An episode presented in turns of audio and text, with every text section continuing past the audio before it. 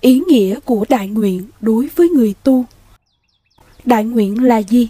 Đại nguyện là lời cầu nguyện vĩ đại, to lớn và mang tính vị tha, chứ không vị ngã. Vì là lời cầu nguyện, nguyện ước, ước vọng vĩ đại to lớn, nên thường là những việc nằm ngoài sức một người, có khi phải mất trọn cả kiếp sanh, dành tất cả thời gian, tâm trí và sức lực để làm mọi thứ biến điều đại nguyện ấy thành hiện thực. Khi một ai đó phát ra lời đại nguyện thì sẽ được sự gia hộ của chư thần, thánh tiên Phật trên đường đạo Pháp. Vậy nên có những vị chân tu dễ dàng được chứng đắc thần thông cũng vì để có pháp phương tiện hỗ trợ mình thực hiện điều đại nguyện ấy. Cũng nhờ có đại nguyện mà có một mục tiêu cụ thể luôn luôn thúc đẩy và gìn giữ cho hành giả dục tấn trên con đường thiên liêng hàng sống.